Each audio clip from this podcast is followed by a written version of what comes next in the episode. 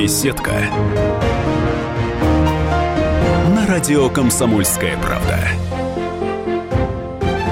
Мы приветствуем всех наших радиослушателей в Москве и в других городах вещания. В студии специальный корреспондент «Комсомольской правды» Дмитрий Стешин. И э, с нами сегодня директор Некоммерческого фонда исследования проблем демократии, член Общественной палаты Максим Григорьев. Ну а также я, Елена Афонина. И, э, вы знаете, вот довольно болезненная для нашего общества тема.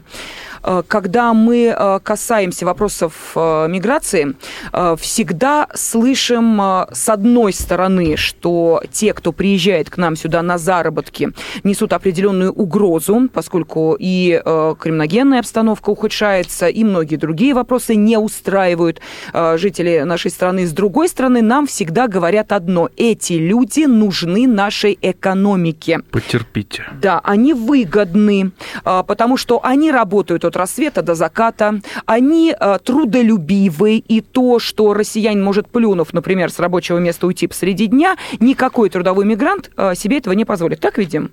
Ну да, ну может бросить, например, желтое такси во дворе, да, потому что и закончить на этом свои отношения и уехать жениться к себе в родной аул. Ну вот именно поэтому мы и хотим, Максим Сергеевич, с вами обсудить эту тему. А эти м- трудовые мигранты, вот эти люди, это иностранные мигранты, они действительно выгодны нашей стране? Они действительно восполняют бреши, которые мы сами восполнить не можем? Ну, давайте начнем, наверное, с того, что по поводу терминологии, да. Вы сказали, что это острый вопрос для России. Ну, вот поверьте, это намного более острый вопрос для Соединенных Штатов и для Европы. Причем на порядок более острый вопрос. А то, что сейчас творится в Соединенных Штатах, там уже процесс запущен. И эти мигранты, и их, так сказать, те, кто связан с ними, много из них, многих из них сделали гражданами Соединенных Штатов. Причем сделали политики, прежде всего, Демократическая партия США, которой было выгодно вместо того, чтобы убеждать свой электорат в том, чтобы своих граждан, чтобы голосовали за них больше, они просто создали новых граждан, которые обязаны были им лично. Этим занимались конкретные люди, и они, в общем, все известны, и началось это еще при Клинтоне, и до этого, я имею в виду сейчас, естественно, президента, президента Клинтона. А более того, организовывали, вот известно, когда в Чикаго организовывали просто, знаете, просто стадионами, то есть десятки тысяч человек одновременно им давали гражданство и сразу регистрировали как избирателей демократов в Демократической партии. Там уже процесс запущен, и на самом деле Соединенные Штаты просто не знают в этом плане, что делать. Поэтому то, что те проблемы, та острота, которая есть у нас по сравнению с Соединенными Штатами или с той же Европой, где целые, так сказать, анклавы существуют, целые города существуют. Знаете, когда в Германии детей немцы убьют, потому что он не знает арабского языка в детском саду, это ведь не единичные все случаи. Поэтому у нас это значительно менее острый вопрос, но вопрос этот есть, он действительно серьезный. А самое главное, что, если уж говорить откровенно, мы стоим на тех же рельсах. Мы стоим на тех же рельсах, которые на данный момент постепенно нас ведут примерно туда же, где находятся Соединенные Штаты и Европа. Вот, собственно говоря, что опасно. Теперь второй вопрос. А простите, Бог ради, а можно я сразу с вами поспорю? Поспорьте. Вы знаете, дело в том, что во всех перечисленных вами странах есть один большой плюс для мигрантов, который в нашей стране является для них большим минусом. Это пособие. Там их платят, а у нас нет. У нас человек приезжает трудиться, а если он не трудится, то, извините, он или в криминальную хронику попадает, или э, депортируется, потому как э, занимается не тем, чем нужно, и, как правило, уже, собственно, и нигде не значится. Ну, Лен, либо живет в серой зоне. Вот совершенно дикий, дикая осенняя история, как женщина-пенсионерка, землячка моя из Петербурга, поехала вот в знакомые мне места, где я отдыхал, подро...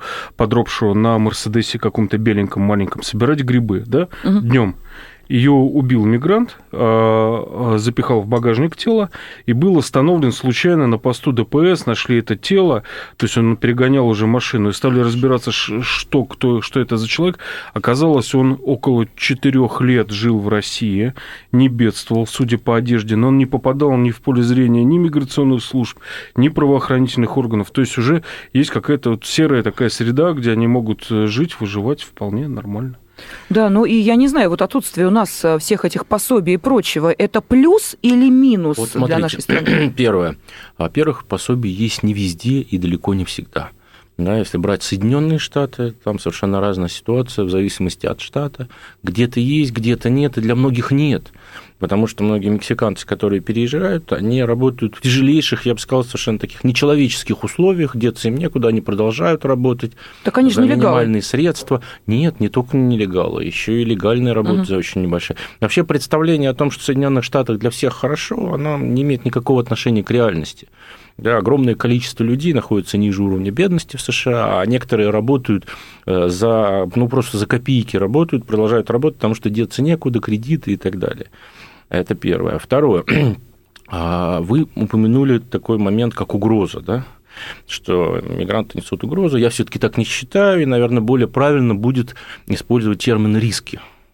Они, безусловно, имеются, действительно, есть существенный плюс, да, в том, что их себестоимость, себестоимость их работы, непосредственно то, что платят работодатели, их меньше, и это плюс для экономики, с этой точки зрения, и огромный плюс для бизнеса, который, безусловно, пытается выжимать, да, из, так сказать, мигрантов, иностранных мигрантов, все, что можно. Мы проводили это, наверное, уже семь или восемь лет назад очень серьезные исследования, более ста мигрантов нелегальных, причем опрашивали, и их жизнь действительно очень непростая, поверьте.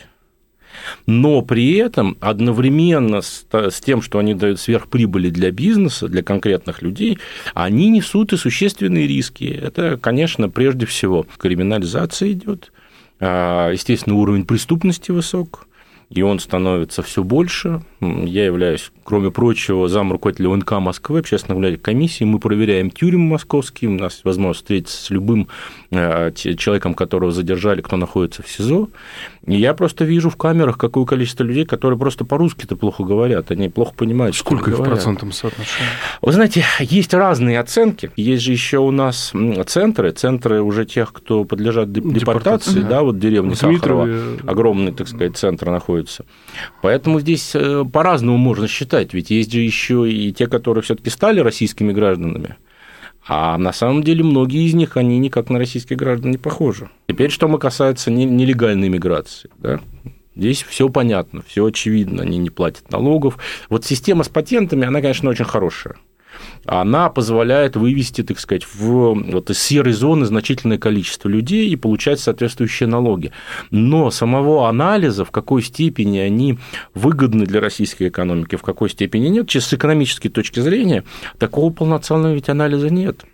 Вот некоторое время назад у меня была статья в парламентской газете «Проблемы иностранной миграции в Россию», и мы изучали, что, что они приносят, какие они mm-hmm. дают плюсы, с экономической чисто точки зрения, какие дают, собственно говоря, плюсы и минусы. Давайте озвучим эти цифры. Да, давайте озвучим. Вот передо мной находится сама статья.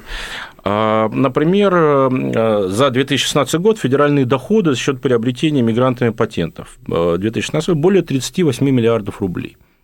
Всего более четырнадцать миллиардов. Внушительно, все правильно. Но теперь давайте посчитаем. В тюрьме сейчас порядка тридцать тысяч иностранцев в подавляющем количестве мигрантов, содержание преступников, годовые затраты на каждого заключенного четыреста семьдесят примерно тысяч рублей.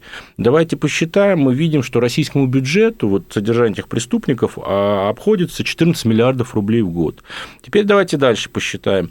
Вот, например, вот в этом центре, в деревне Сахарово, где находятся люди. Посчитаем, порядка где-то в месяц двадцать три тысячи каждый.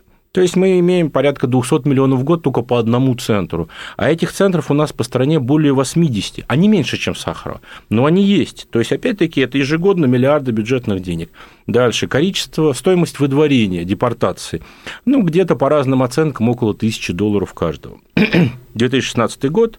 Выдворили мы пятьдесят пять тысяч сто шестьдесят человек. То есть, около трех миллиардов ежегодно мы тратим только на это. Теперь давайте дальше посчитаем. Мы понимаем, что среди мигрантов и нелегальных мигрантов большой уровень болезней. Это объективная реальность.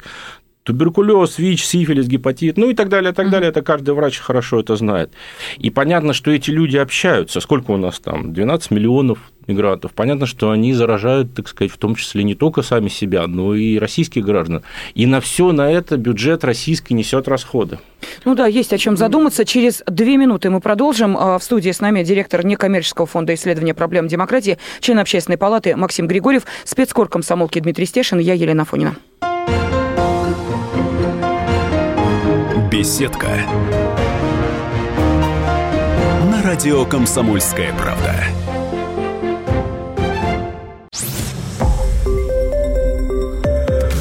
Радио «Комсомольская правда». Более сотни городов вещания и многомиллионная аудитория.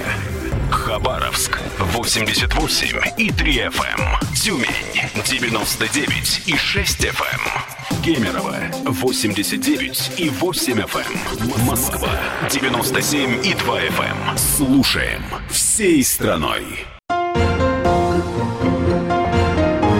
Беседка на радио «Комсомольская правда». Сегодня мы решили поговорить о том, выигрывает ли российская экономика за счет иностранной миграции. В студии специальный корреспондент «Комсомольской правды» Дмитрий Стешин и директор Некоммерческого фонда исследования проблем демократии, член Общественной палаты Максим Григорьев. Дим, ну, поскольку ты, что называется, да, бывал на северах, ты видел, могут ли обойтись некоторые регионы нашей страны без этой дополнительной рабочей силы, которую представляют из себя трудовые мигранты? Нет, к сожалению, нет. Я был, значит, я начал свой поход с Тюмени. Тюменская область, она граничит с Казахстаном. И именно через Казахстан, из самого Казахстана миграция небольшая, там достаточно высокий уровень жизни, но именно через Казахстан едут из Узбекистана, Киргизии, Таджикистана на автобусах, списанных вот этих немецких из Европы на самом дешевом железнодорожном транспорте. Миграционный поток в Тюменскую область только с января по июнь этого года сто девяносто три тысячи человек. При том, что в самой области вместе с ХМАО и ИНАО три с половиной миллиона всего проживает. И это было сто девяносто три тысячи в этом году, сто семьдесят две тысячи в прошлом и так далее. То есть цифры не уменьшаются. Я был, вот мы только что говорили, да, в предыдущей части про миграционный центр, там по Тюмени строится такое же заведение с хостелом, там, с какой-то депортационной тюрьмой или, не знаю, там, изолятором. И я говорил с директором, да, вот официально на уровне МВД мне... как бы отказали в контактах, да, поговорить о миграционной проблеме. Да. Все мы знаем, что эф эм эс ликвидировано, все миграционные проблемы перешли в ведение МВД. Значит, было, были отправлены все соответствующие бумаги на бланках редакции с просьбой оказать журналисту содействие. С директором этого центра я поговорил только потому, что знакомая журналистка, у нее муж, значит, ОМОНовец, с директором центра они где-то воевали, там чуть ли не в Чечне, и вот меня там за руку отвели, и он со мной согласился пообщаться.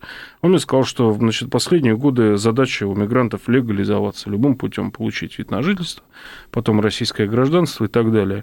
И я его немножко, конечно, в тупик поставил этим вопросом. Говорю, ну а где конец-то этого процесса? Пока вся Средняя Азия к нам не переедет, мы будем вот заниматься вот этим. Он сказал, ну, мы ж не до такой же степени альтруисты. Вот. Ну, а до какой, интересно? Вот, до какой быстро... степени мы альтруисты? А давайте я продолжу, да? Да. Давайте я вам продолжу для понимания. Вот по закону мигранты обязаны приобрести полис медицинского страхования. Понятно, что миллионы из них этого не делают, а по закону скорую помощь им обязаны оказать. Есть проблема очевидная – это медпомощь при родах. Вот, по оценкам экспертов, затраты превышают где-то миллиард рублей в год. Это вот... на обеспечение, да, всего этого. Жена у меня рожала и писала про угу. киргизских рожениц, которые самолетами прилетают. Мне сложно сказать, самолетами или нет, но очевидно, что это огромные затраты, это миллиарды, которые мы на это тратим. Их много есть было в больнице. Да, есть момент. Еще проблема. Женщины, мигранты нередко оставляют детей в роддомах. Да? А среди бездомных, беспризорных детей в Москве из общего количества сорок пять процентов это дети мигрантов. Теперь дальше. Количество мигрантов в школах. Вот еще в две тысячи пятнадцатом году в школах Москвы примерно двадцать пять тысяч человек, сейчас еще больше. Можно посчитать, бюджет выделяет где-то от восьмидесяти до ста двадцати тысяч рублей на каждого в год обучения. Таким образом, только в Москве обучение детей-мигрантов, которые не граждане России, оно стоит нам порядка трёх миллиардов рублей. Теперь есть косвенные вопросы, да, очевидные совершенно. Появление даже небольшого количества детей, которые плохо знают русский язык, недостаточно обладают минимальными знаниями, оно опускает образование всего класса вниз, безусловно. Угу. Я уж не говорю о межнациональной, межэтнической напряженности. От этого мы теряем. Это тоже объективная реальность. Причем незнание русского языка доходит до того, что Москве пришлось, как богатому городу, правильно сделали, пришлось создать отдельную сеть школ, которые занимаются только тем, что годовая программа учит русскому языку тех, кто должны, так сказать, поступать в школу. И это тоже дополнительная, так сказать, стоимость. Причем уровень, к сожалению, уровень снижения за рубежом русского языка, уровень владения, он снижается, то есть этого становится все больше и больше. И опять-таки, это еще дополнительный нагрузка. Теперь дальше. двенадцать миллионов человек на территории России, они пользуются инфраструктурой нашей. И, конечно, это не может не быть тяжелым бременем для поддержания этой инфраструктуры. Это надо еще посчитать, какие суммы. Вот то, что я а говорю сейчас... А о чем идет сейчас... речь? Что, что вы имеете в виду? Прыжки ну, через ну, турникеты в метро да хотя нет, бы. Ну, да нет, ну, подождите. Ну, во-первых, преступления, которые надо расследовать. Транспортная инфраструктура. Они же где-то ездят, они где-то же селятся.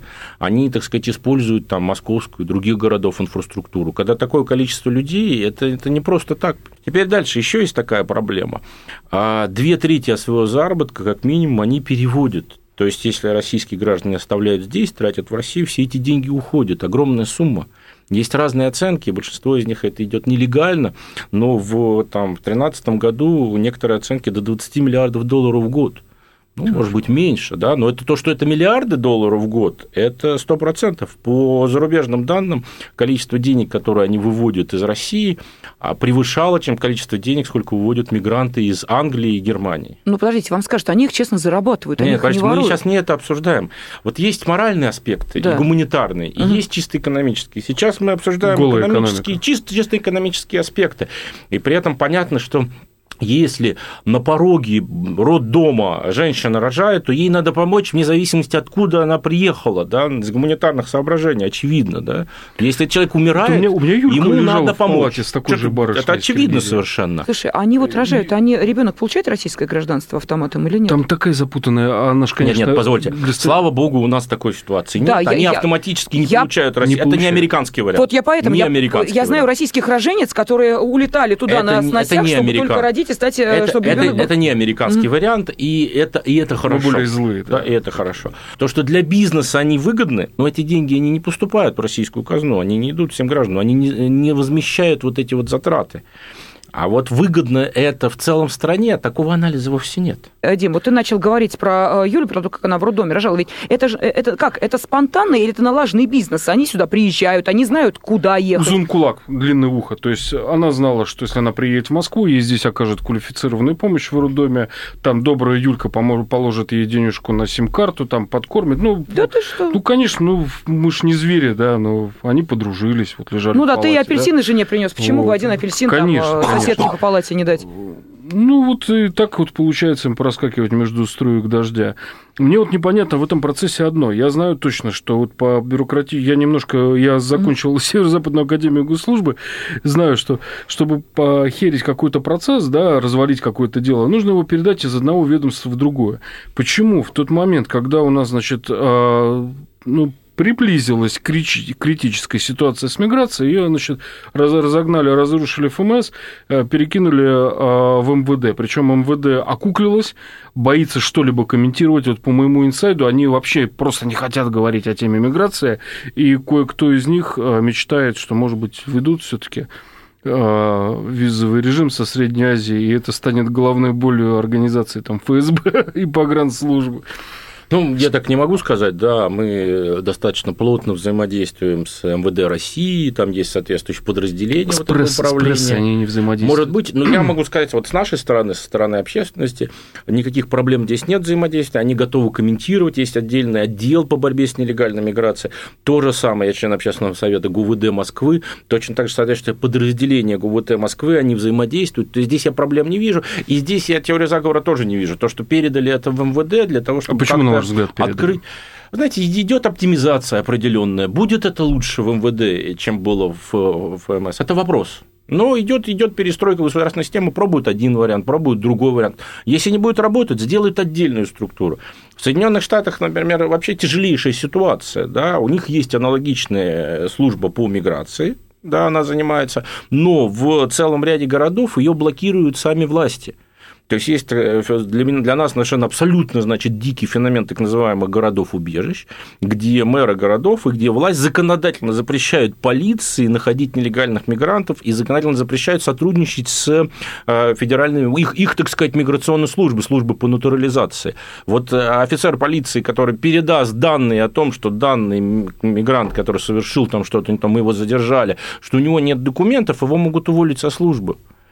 То в чем гешефт властей? Гешефт власти очень простой. Это политическая коррупция, это означает следующее, что мэры, как правило, демократы, им mm-hmm. выгодно иметь часть большую латиноамериканцев, избирателей, выгодно иметь большую часть, там, например, из Азии выходцев, и они знают, что как только они поднимут эти вопросы, не будут за них голосовать. Поэтому они предпринимают эти усилия, чтобы, так сказать, получать себе дополнительных избирателей. А Америка их волнует мало, их волнует собственная судьба. Слушайте, какой интересный вопрос. Ты знаешь, Дим, мне кажется, что вообще этой темы никогда и никто не касался, а именно за кого голосуют новые граждане России. Вот сейчас вы заговорили об Америке, я подумала, подождите, по той скорости, с которой была организована передача данных, например, у торгового центра «Москва» или на Хованском кладбище, можно предположить, что да, конечно, там есть и нелегалы, но есть вполне себе новые граждане России, которые по сигналу могут также активно прореагировать. А вот мне интересно, какую роль в этом играют диаспоры и вообще, как было сказано в одном из наших эфиров, диаспора – это новые профсоюзы для мигрантов. Вот я думаю, что эту тему тоже надо обсудить, как формируется их мнение по поводу того, что происходит в нашей стране, активно ли они принимают участие в жизни страны или они где-то в сторонке, и каким образом эту силу можно использовать. Вот давайте об этом поговорим буквально через четыре минуты, если вы не против. Беседка на радио «Комсомольская правда». Мы начинаем наш эфир. Хватит веселиться. Накажу. Можно без всего этого пафоса, а? Как-то успокоить. Все, серьезно, давай. Давай. Я Андрей Норкин. Я Юлия Норкина. По понедельникам и вторникам с восемнадцати до двадцати часов по московскому времени главные новости, события и факты. Программа «сто двадцать минут».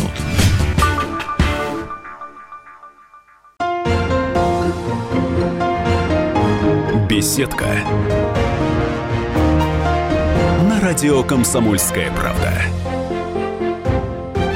Выигрывает ли российская экономика за счет иностранной миграции? Вот об этом сегодня в студии говорят специальный корреспондент «Комсомольской правды» Дмитрий Стешин и директор Некоммерческого фонда исследования проблем демократии, член Общественной палаты Максим Григорьев. Максим Сергеевич, вот мы затронули тему весьма, на мой взгляд, интересную. Как можно использовать в политическом аспекте вот этот пласт новых граждан России, а именно тех мигрантов, которые приехали сюда, получили российское гражданство, активно ли не принимают участие в политической жизни, или они а, отходят в сторону? Знаете, здесь ситуация, она абсолютно отличается от ситуации в Соединенных Штатах. У нас нет какой-то отдельной партии, которая занимается, так сказать, тем, что открывает им широко окно, и все делает для того, чтобы сюда вот миллионы, так сказать, приезжали этих людей. Поэтому нет какой-то политической силы, которой они обязаны, как демократической партии США, и поэтому такой проблемы, по крайней мере, пока нет.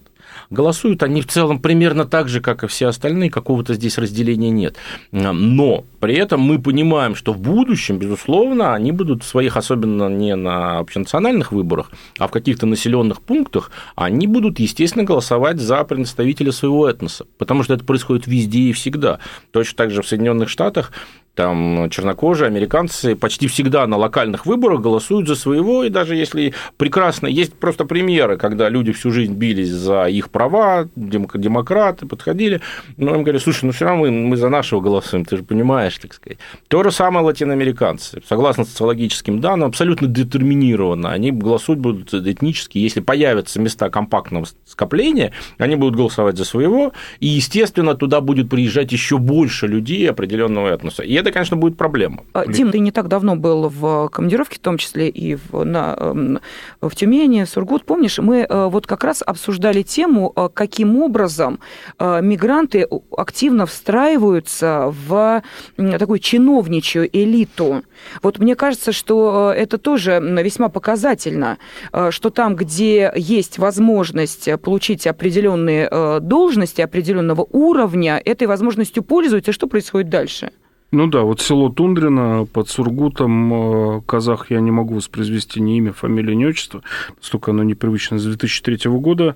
В этом году местные жители восстали, к ним стали завозить в их реликтовый кедровый бор автобусами безработных мигрантов, которые собирали там все, от дикорусов, кончая шишкой, там, со стрельбой, все это было безобразно. Он, этот товарищ из Казахстана пытался меня убедить, что да ничего такого не было, ну, темнело было видно, да, угу. Вот, и, ну, можно предположить, что с его, как бы, подачи, с его содействия было, как бы, организовано расхищение ресурсов, да, которые, ну, априори всегда принадлежали и принадлежат местным жителям, даже, ну, по, по совести, да, людям, которые живут, тем более это достаточно глухой такой медвежий угол. Я не знаю, вот мы иногда, да, коренные жители там, того или иного региона нашей страны, и то не чувствуем какой-то связи, что называется, с землей, да, перформанс этого художника, который сейчас все обсуждают с сожженными деревнями, тому, по-моему, лучшее доказательство, что то, что было до нас, это вообще меня не касается. А как тогда те самые мигранты, которые гражданами России там являются два, три, четыре года,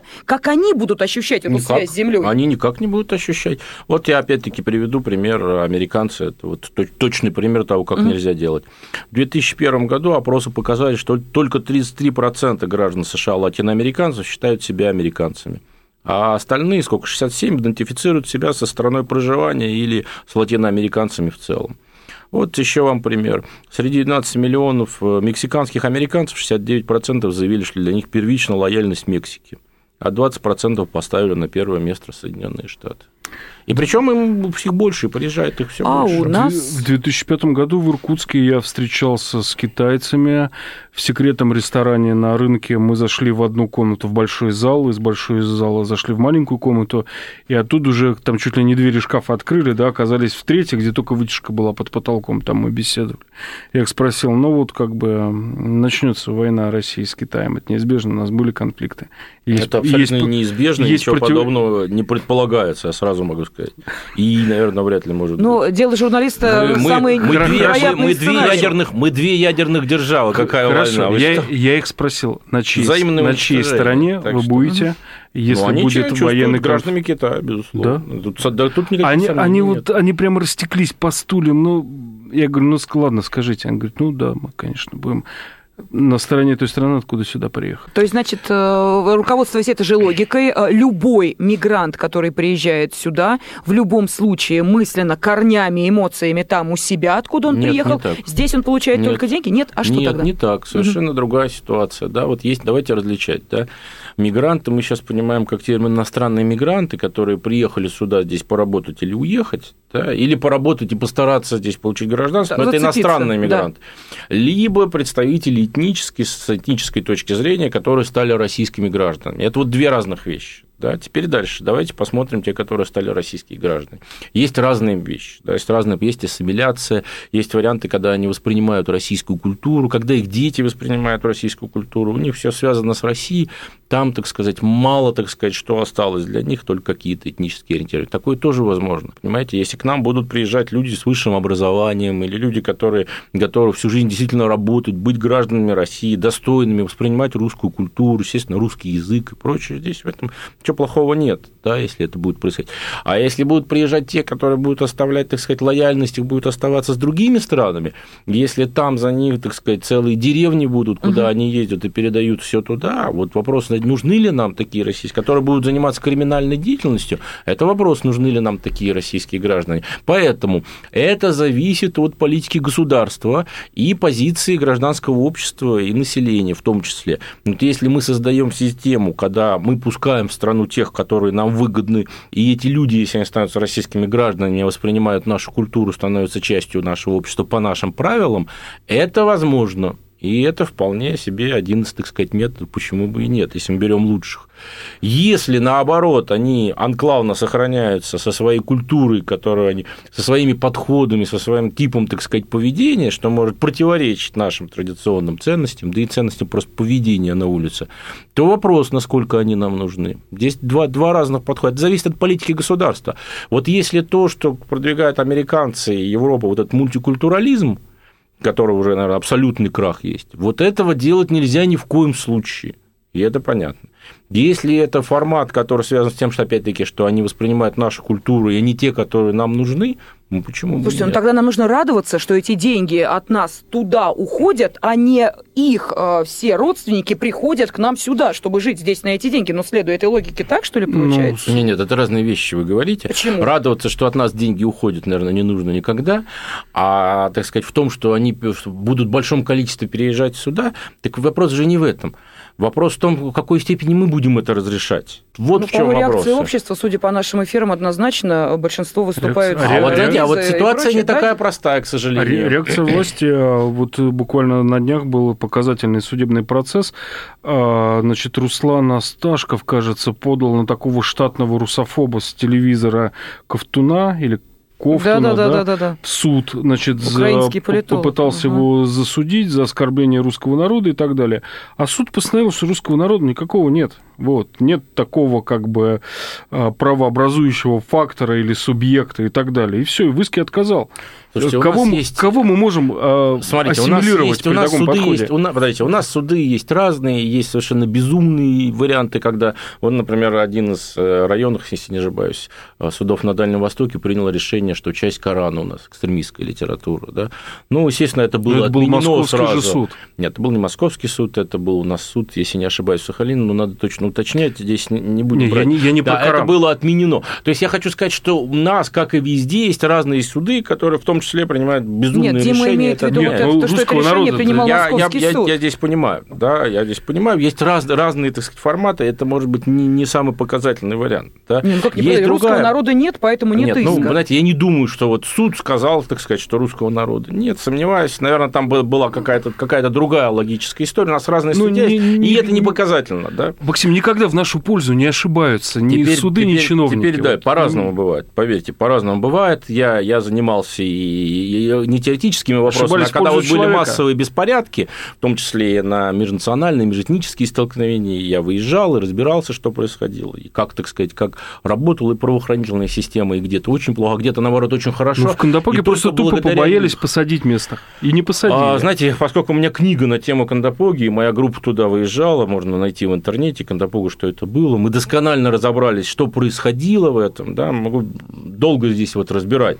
Да, Кондопога это скорее пример того, когда большое бизнес-предприятие, оно доминировало в административном и политическом формате, большой бизнес на уровне Кондопоги, и подмял под себя региональные власти, районные, так сказать, практически власти, и они не могли не принять какого-то, вообще принять какого-то решения. А при этом этот большой бизнес не видел вот этой проблемы города, потому что количество людей, которые там вот терроризировало население, для этого крупного бизнеса эта проблема вообще не существовала. И поэтому система власти там не работала так, как должна работать. Да, вот я бы сказал, сказал бы скорее, вот, вот это, собственно говоря, пример чего.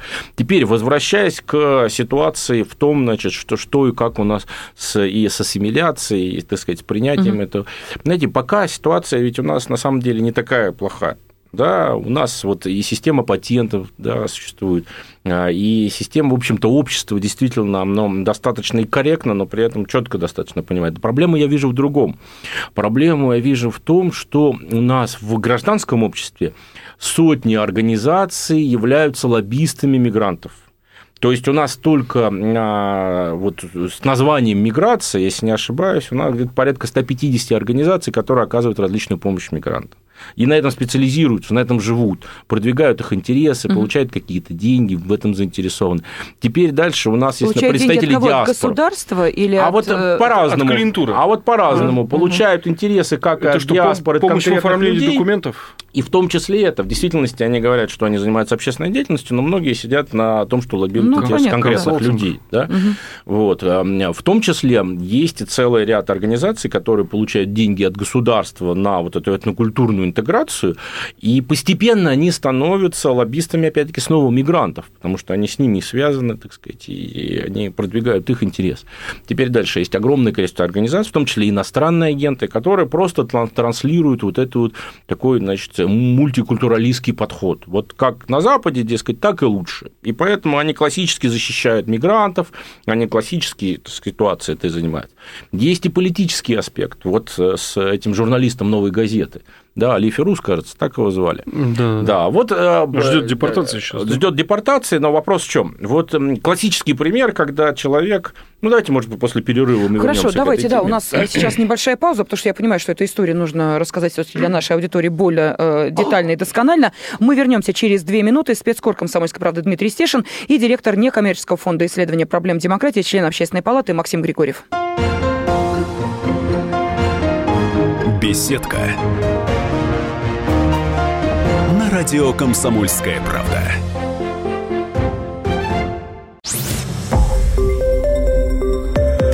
Радио «Комсомольская правда». Более сотни городов вещания и многомиллионная аудитория. Барнаул сто шесть и восемь эф эм, Новосибирск девяносто восемь и три эф эм, Абакан сто пять и три эф эм, Москва девяносто семь и два эф эм. Слушаем всей страной. Беседка на радио «Комсомольская правда».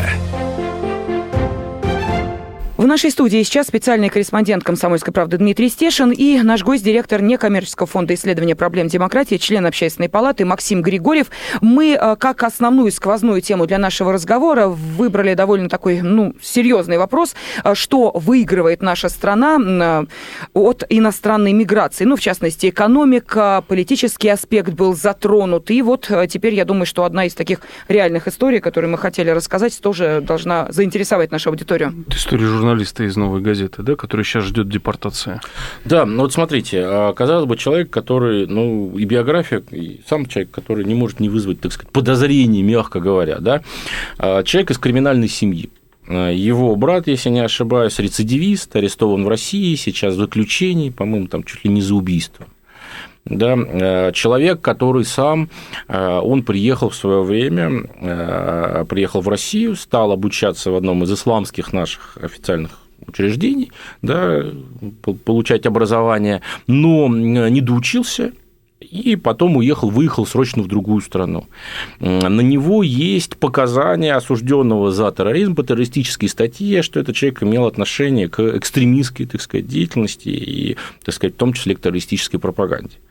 Более того, когда он находился, вот этот Али Феруз, это псевдоним, да, находился вот в этом центре в Сахарово, я выезжал, сам с ним встречался, посмотреть, собственно говоря, что это за человек, что это за ситуация, да, с ним. Он мне подтвердил, что он знает этого человека, который арестован. Естественно, он отрицал, так сказать, что он связан с террористами, но, тем не менее, он знает, это подтвердилось. У него есть официальное показание. Точно так же он выезжал в зарубежные когда страны, он пытался и в России, и там получить гражданство, он получил отказ. Более того, и он не стал, собственно говоря, его считать, значит, управление по беженцам, собственно говоря, считать беженцем. Тем не менее, в средствах массовой информации писали, что у него также там были вот эти террористические контакты, и поэтому он переезжал из одной страны в другую. Потом он переехал в Россию снова на протяжении, по-моему, пяти или шести лет, не получал документов, жил без документов, он здесь существовал, так сказать, не регистрируясь никак, незаконно абсолютно. Да. Ему отказали в гражданстве, в российском. И, собственно говоря, он нелегально находился на территории России. Вот, человек, вот такой человек в любом случае явно вызывает вопросы. Угу. Да? Вот он не может не вызывать вопросов, особенно с учетом терроризма, который, уровень терроризма, который есть и в России, и в мире. Тем не менее, поскольку он писал газеты, статьи в своей либеральной газете, да, с понятным названием, за него не просто включилась эта газета, а журналисты, они мобилизовали широкую общественность, которая стала его поддерживать и всячески выгораживать. Он сообщил мне, он сообщил, что он боится преследования узбекских спецслужб. Угу. Но, понимаете, здесь же очевидный вопрос. Да, тогда должно быть открыто уголовное дело. Раз Узбекистан, так он нужен Узбекистану, значит, они должны потребовать его выдачи. Дескать, иди сюда, мы разберем. Никакого дела нет. То есть узбекские спецслужбы, якобы, которые, как вот за ним там он угу. бегают, никакого интереса к нему не проявляют, никак ничего не собираются с ним сделать. А понимаете, а если бы был интерес, то был бы следующий запрос, и буквально на следующий день его бы сразу отдали просто по соответствующим. То есть, если бы был интерес, мы бы его туда отдали, потому что он проходил бы по террористическому делу. Раз этого не происходит, не нужен он абсолютно. Теперь последний вопрос. Вот они говорят о том, что боятся, что если его выдадут Узбекистану, то там будут у него какие-то сложности. Да, пожалуйста, передайте любой другой. Пусть он выезжает в любую другую страну, пусть там абсолютно живет. Но я сейчас к чему? К чему я рассказываю эту ситуацию? Казалось бы, ситуации, когда явно нелегальный мигрант, который uh-huh. находится на территории России, с, с криминальной семьи, да, с, там, родственники там убивали людей, явно с террористическими какими-то отношениями. Вот последняя информация, что его бывшая жена, он бросил, значит, свою жену с двумя детьми в Узбекистане, сейчас она арестована в Турции как раз по террористическим статьям. Да? Ну, то есть явно человек, который в этой среде общался uh-huh. и прочее, прочее, то есть это, он вызывает вопросы, он не нужен России, очевидно совершенно. Тем не менее, широкая либеральная общественность как один за него встала. Угу. Вот что показательно. Вот что показательно, потому что у нас вот эта часть общества, она транслирует вот этот американский, европейский, так сказать, подход. Не хочет разбираться, не хочет что, где, почему. Это неинтересно. Власть плохая, поэтому его надо отбить. Вот, вот, вот он, так сказать, наш, пусть он здесь живет. И вот это большая проблема, потому что вот эти сотни организаций, которые либо получают деньги от мигрантов, либо в той или иной степени живут на этих темах.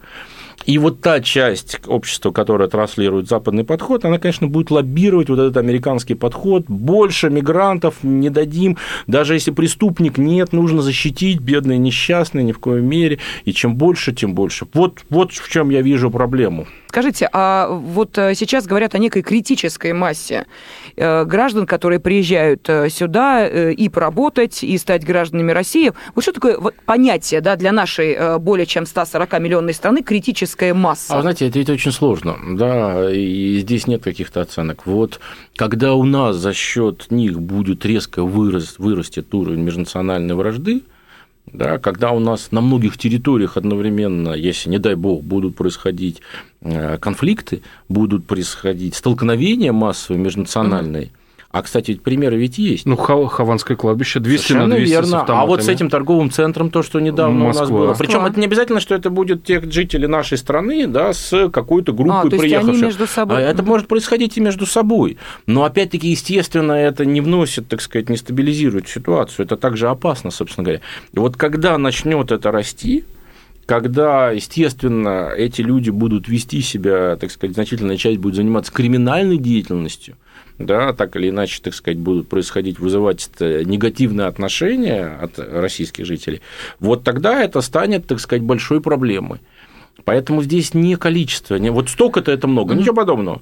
Вот приезжают вот те же китайцы, например, да, для, для Дальнего Востока в каких-то регионах там концентрация и поведение вызывает где-то вопросы.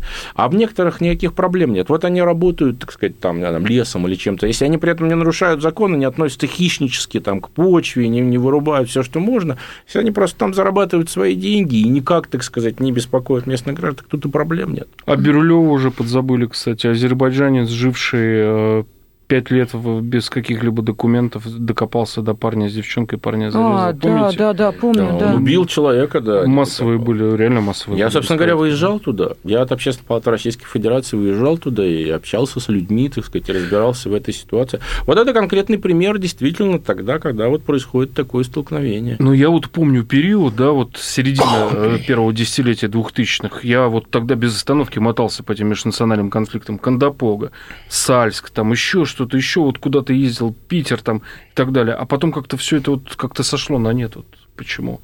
Милиция, что ли, стала пресекать? Да понимаете? Нет, смотрите, нет, во-первых, многое то, что делает государство, это хорошо. Да, и система патентов – это хорошо. И власть, естественно, в том числе органы милиции, раньше теперь полиции работают хорошо.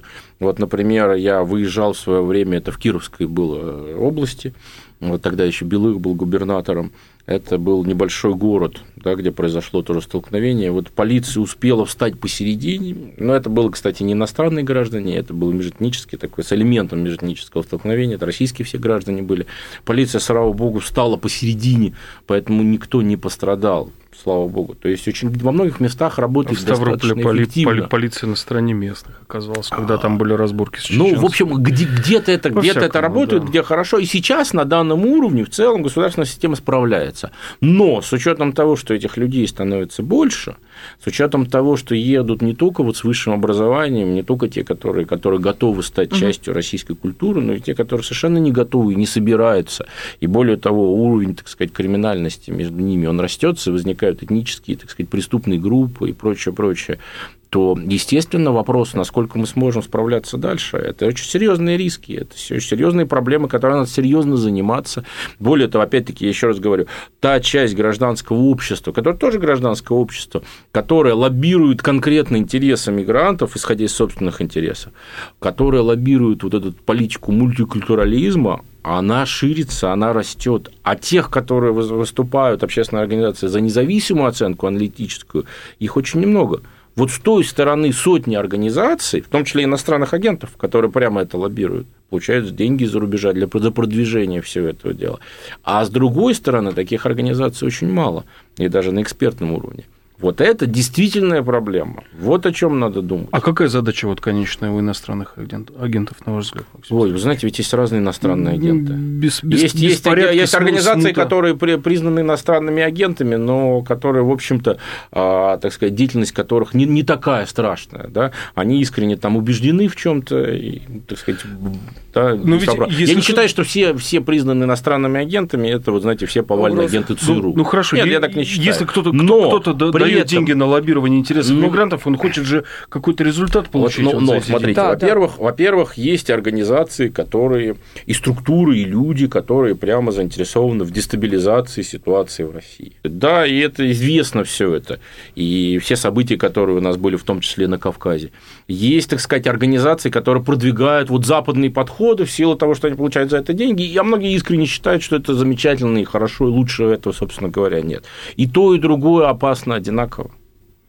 Ну что ж, спасибо огромное. В нашей студии был директор Некоммерческого фонда исследования проблем демократии, член Общественной палаты Максим Григорьев, специальный корреспондент «Комсомольской правды» Дмитрий Стешин и я, Елена Афонина. Спасибо огромное. Беседка на радио «Комсомольская правда».